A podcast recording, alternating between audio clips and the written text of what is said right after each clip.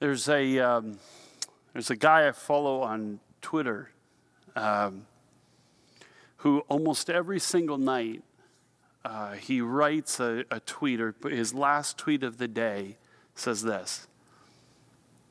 It says, No matter how, he says, just a reminder, friends, no matter how it feels today, the light is winning.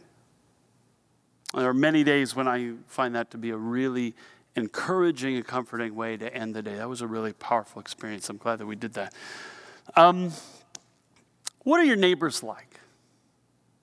I, I, I, hate that I've done this to all of you, but I actually do certifiably have the world's two greatest neighbors. Uh, on the one side um, is Harold. He's an older guy, retired.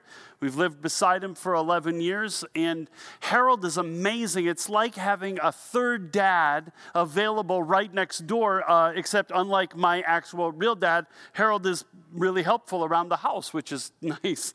Um, this is like salt of the earth kind of guy. I, would, I couldn't imagine living where we live um, without Harold. On the other side is Tomas. Tomas is like an old world European kind of guy. Tomas loves our family and has actually promised me, knowing that you know we have four girls. Tomas has promised that he would sit with me on the porch when when my girls start dating and be a part of the pre-screening process of uh, letting people into the house to date my daughters. They. Uh, he, he's kind of concerned that as a pastor, he doesn't think I will take that role as severely as it deserves to be played. So he's promised to sit on my porch with a baseball bat or a long handled axe, whatever I prefer, um, in order to help with the pre screening process. I love my neighbor. Oh, because his problem is his neighbors on the other side. He hated the guys that those girls brought home. So he was like, "No, I'm not. I'm not letting that happen again." So, I, I love my neighbors, but not everybody gets to have neighbors like like mine. Um, I was doing some reading this week about neighbor feuds. Uh, there's a story out of Peterborough a couple years ago, uh, two women who got into a, a scrap over uh, cat feces, as people do. One ended up um, in the hospital, and the other ended up being arrested for assault after she sprayed uh, the woman in the eyes with the, the substance of her, her spray bottle. The woman fell to the ground and was screaming, My eyes are burning, right? Called 911. It was water in the bottle, but um, if you get that right in your eyes, boy, that could, that could really. Uh, that could really hurt. I read that in, in Holland, neighbor feuds are so common. They actually have a television show called the traveling judge who goes around and actually offers legal decisions uh, to, on legal rulings on neighbor feuds that are actually legally binding. You have to abide by what the traveling judge decides about your particular dispute. I, am not sure we're quite there as a country, but far and away from what I've read, Norway leads the way in neighbor disputes. Um, one article that I read said that each year in Norway, on average, $12.5 million worth of insurance claims are filed because of neighbor disputes. The, the most extreme that I read, uh, there was a bit of a boundary dispute between two neighbors, one of whom insisted that the other guy's house actually was 50% on his property. Of course, the, his neighbor vehemently disagreed with that decision or that uh, interpretation of the boundary line. So when his neighbor went on um, vacation to Spain the one time, this guy who was convinced his neighbor's house was on his property sort of took matters into his own hands and physically sawed the man's house in half. I, I doubt. I doubt any of us have neighbors that are quite that intense uh, about boundary markers. But um, but the thing about all of this, the one thing we all do experience, maybe not to that degree, we all experience conflict in our relationships. We all experience what we're calling this morning the mess of we. And the question is how do you live in relationships that have staying power, that are deep and meaningful and significant, that are sustainable and sustaining? for a lifetime, maybe. How do you live in those kinds of relationships given the mess that we often make of our relationships with each other? This is what we've been exploring for this entire month relationships that have staying power. And we've looked at them from all sorts of different angles. We looked at the three behaviors that are required for relationships that have staying power togetherness, like being in touch regularly, uh, communicating our affection, our appreciation, and love for each other regularly in, in many ways, um, an openness to in, invite other people into our relational space. It occurred to me this week that the word that covers all of that is hospitality, just relational hospitality with people. We talked about the two character issues that are required for relationships of staying power a humble teachability where others are allowed to speak into your life and you can grow into and become the person that God's created you to be, and a, an integrity of character where you're committed to being who you say that you'll be and doing what you say that you'll do. Last week, we talked about the impact of words on our relationship. Um, how relationships with staying power are built on people who use words sparingly.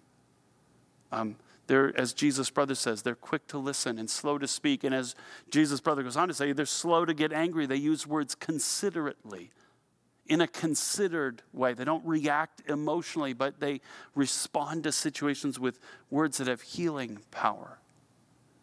Um, and, it, and by the way, it, it as I think about this series, there's one qualification that I want to make about everything that we've talked about, and it's, and it's this. I had a couple conversations this week that, that brought me to a place where I want to say out loud that the point of this series is not that anyone would be using what we've talked about to decide whether or not you're going to write somebody off in a relationship. Right? This isn't about saying, well, I don't have to be in a relationship with that person anymore because they're not the kind of person that we've been talking about this about. This whole series, first of all, is about you and not anybody else. It's about whether you or whether I am being the people God has called us to be in relationship. It's about how is God calling me to grow, not how can I judge somebody else for the way they don't live up to the stuff we've been talking about. And the second thing is, it's about discerning within our relational sphere, which relationships are going to be the ones that we can lean into to be deep and significant and meaningful, and which ones are less likely based on um, the interactions that we have with each other. Another way to say the same thing it's about identifying the places that our relationships need work to become the kind of relationships that God desires them to be. And that question is nowhere more significant than when we think about the mess that relationships often are in our lives. What kind of people are we called to be in relationship with each other, given the mess that relationships often end up becoming? Well, we're going to look this morning at Proverbs chapter 17. Uh, from 9, verse 9 to verse 19. So if you have a Bible, you can open it up there. But I'm going to start by reading Proverbs 17 11, which says this Evildoers foster rebellion against God. The messenger of death will be sent against them. Evildoers foster rebellion against God. There, there, actually, a more literal way to translate that verse, the, the phrase against God actually doesn't even appear in the Hebrew in which the verse was originally written. The, the, literally translated, the verse says, The one seeking evil is eager for conflict. The one seeking evil is eager to be contentious.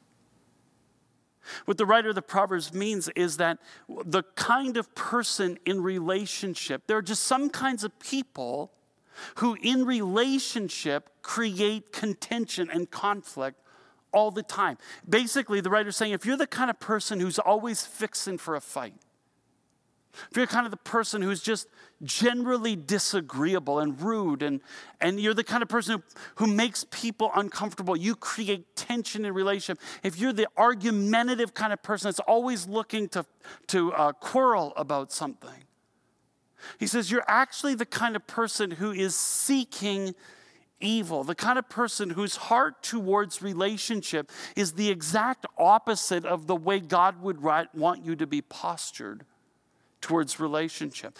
Relationships are not built on people whose habit or whose pattern is to create conflict. In fact, those sorts of relationships are filled with pain. In fact, the, the verse says that the messenger of death will be sent against somebody like that. If you're the kind of person whose regular pattern in relationship is to be disagreeable or argumentative, to create conflict or tension, you are going to end up experiencing the consequences of that kind of posture. The messenger of death is going to be sent against you. It's hard to know exactly what that means. The, the word messenger could be a human being delivering a message, verbal or otherwise. It could be, um, it's the same word that's used in the Hebrew Bible to be an angel. Um, so is this divine punishment um, or is this earthly consequences? It's hard to tell. Um, death isn't the, the word that gets used isn't really the word that means to die. It, it's a word that means, you know, to experience cruelty or severity. The point of the verse is if you live life in this posture of creating conflict, this posture of conflict is going to snap back on you, and you're the one who's going to suffer the consequences. When, when you enter into relationships as an argumentative, disagreeable, contentious person, you will create pain. You create pain for other people. The very next verse says this Better to be in a bear robbed of her cubs than a fool bent on folly. Better to meet a bear robbed of her cubs than a fool bent on folly. The fool, we've been saying throughout this series, is the person who lacks self restraint or self control, the person who doesn't have the self discipline to make good and godly and wise choices in relationship. And the writer of the proverb says, You are better off being in a relationship or coming in between a mama bear and her cubs than you are being in a relationship with a contentious person who's argumentative and creates conflict. Um, I posted on, on Facebook this week a, a graphic, we'll, we'll put it up on the screen.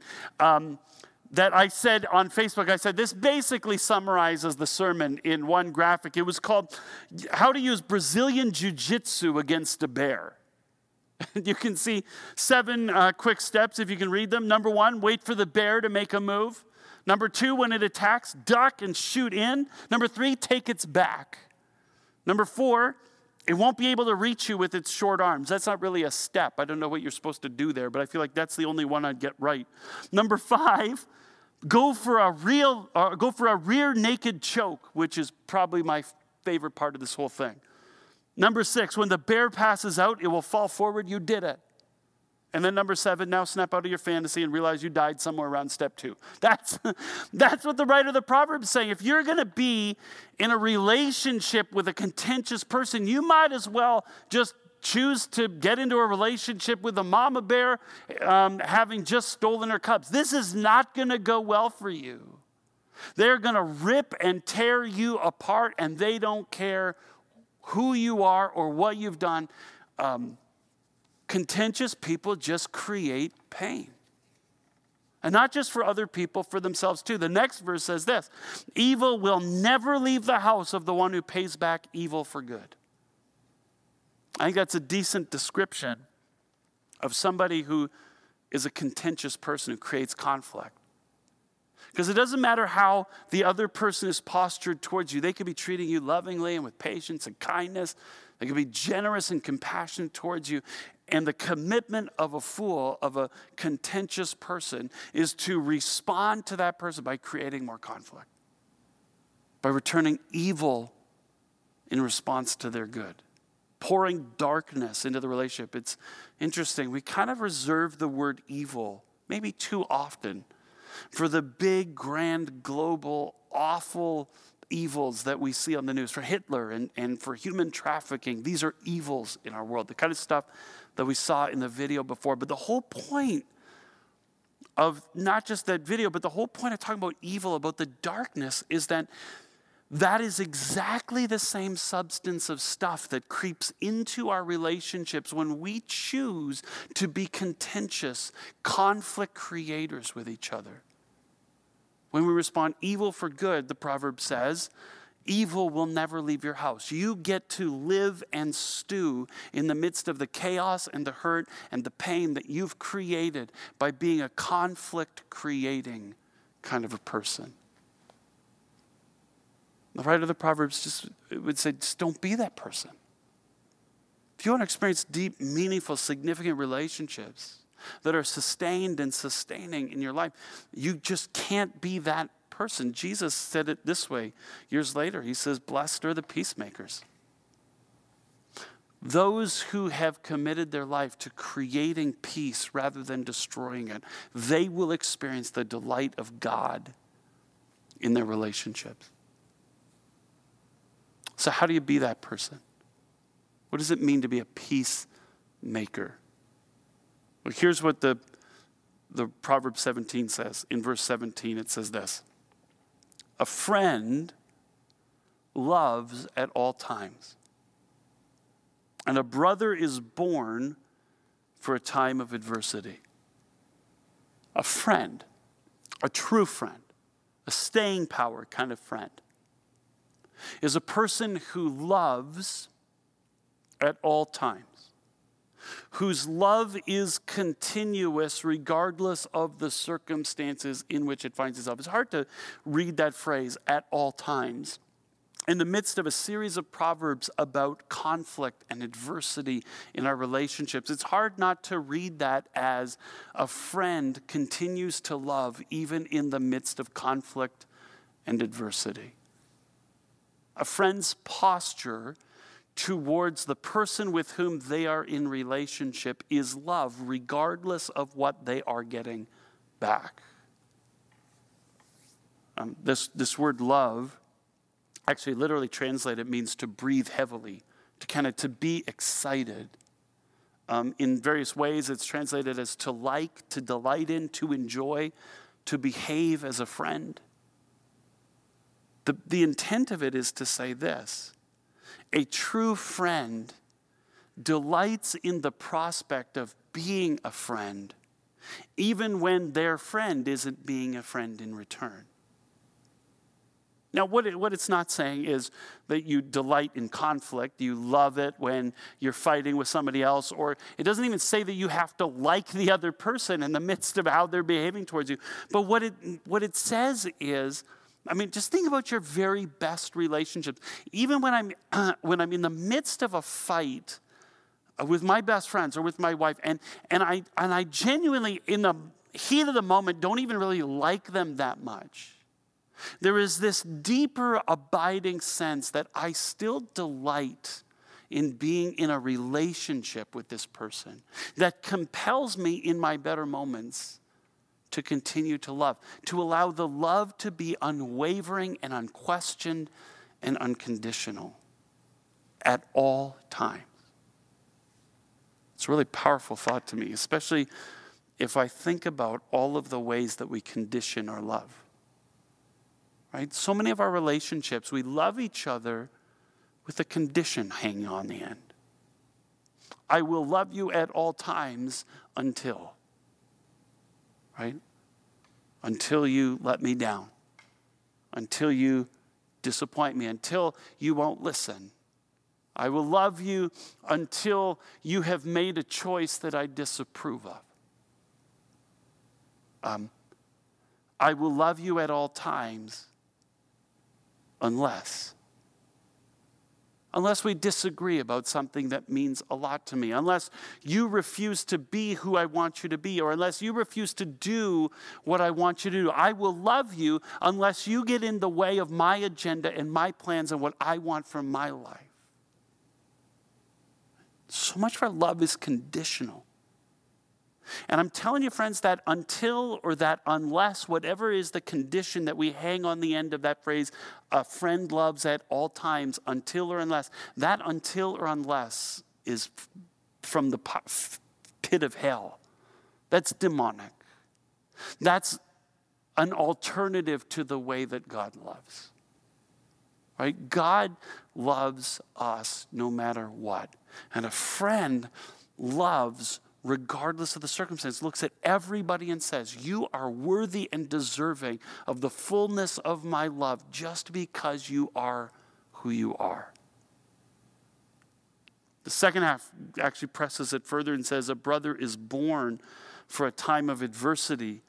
Um, we've talked even in this series about how in the ancient world, your family is all that you have right? Your family um, are those who are there for you in the midst of adversity. Actually, um, I, I, said earlier on in this series that your family is everything. It's your emergency services, that's your police department, a fire department, and paramedic. Your family is your insurance policy, your health insurance, your life insurance, your disability insurance, your employment insurance. Your family is your financial institution, that's your savings plan and your retirement plan. Your family is everything. And in the midst of adversity and turmoil and conflict, your family are the ones who bubble to the surface. That's when blood flows thicker than water. That's when family proves themselves to be family.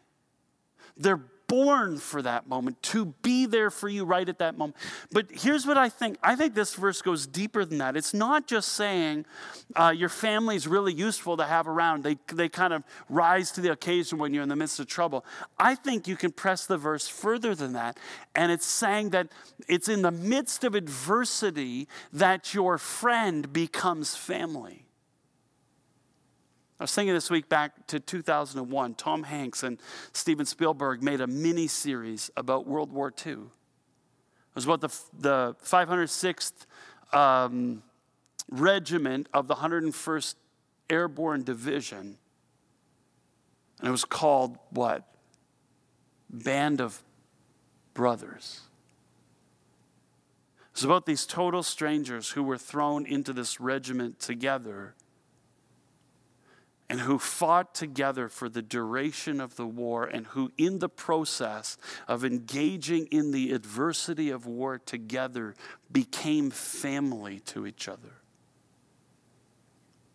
And I think that's true even in the midst of adversity within the relationship. I think the two people who love each other deeply enough to love at all times, even in the midst of adversity, to become people who stick with the relationship, even in the midst of conflict, who are willing to sort through the mess of we.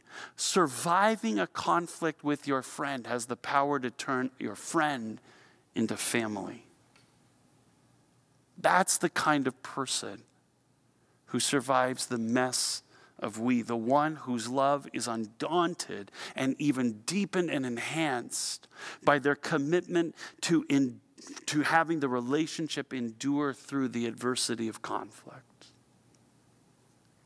What does that look like? Well, it's not very complicated um, when it comes to the writer of the Proverbs. Uh, basically, um, his advice is this don't pick a fight. Just don't, don't do it. In verse 14, it says that starting a quarrel is like breaching a dam. So drop the matter before a dispute breaks out. It's an interesting metaphor. Uh, a couple of months ago in California, the dam of the second largest reservoir of water in the state developed a breach. There's about a 200 foot hole in the dam that actually threatened the integrity of the entire structure. In fact, uh, California, as soon as they discovered the hole, the state of California issued an evacuation warning to 200,000 people who lived below the reservoir. Basically, they came to everybody's door and they said, grab whatever fits in your car and drive to save your life now.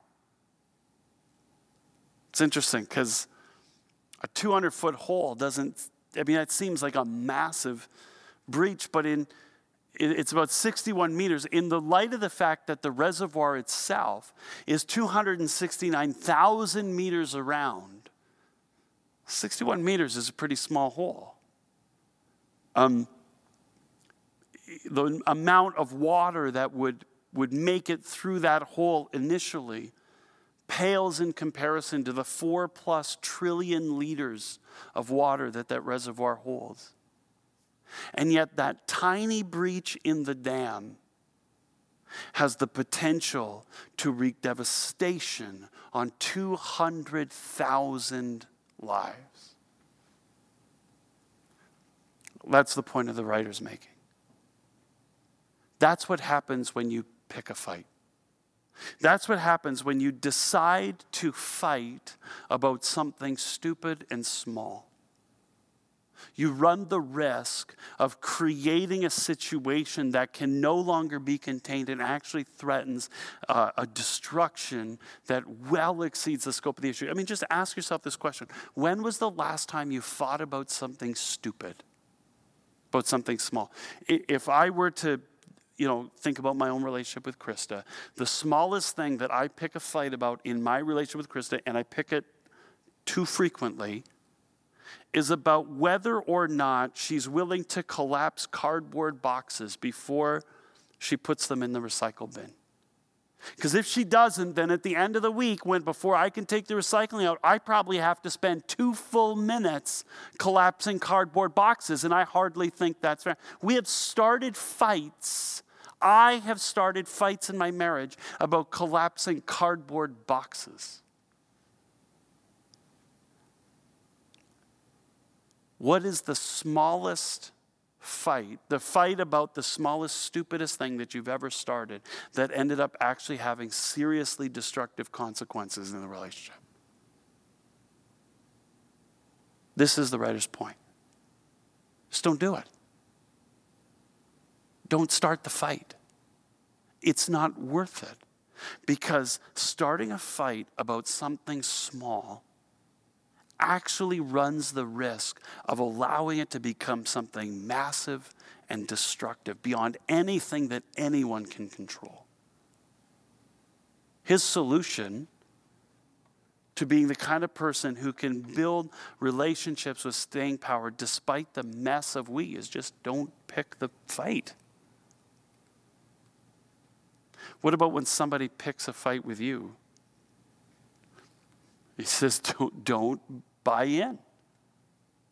In verse 9, he says this Whoever would foster love covers over an offense, but whoever repeats the matter separates close friends.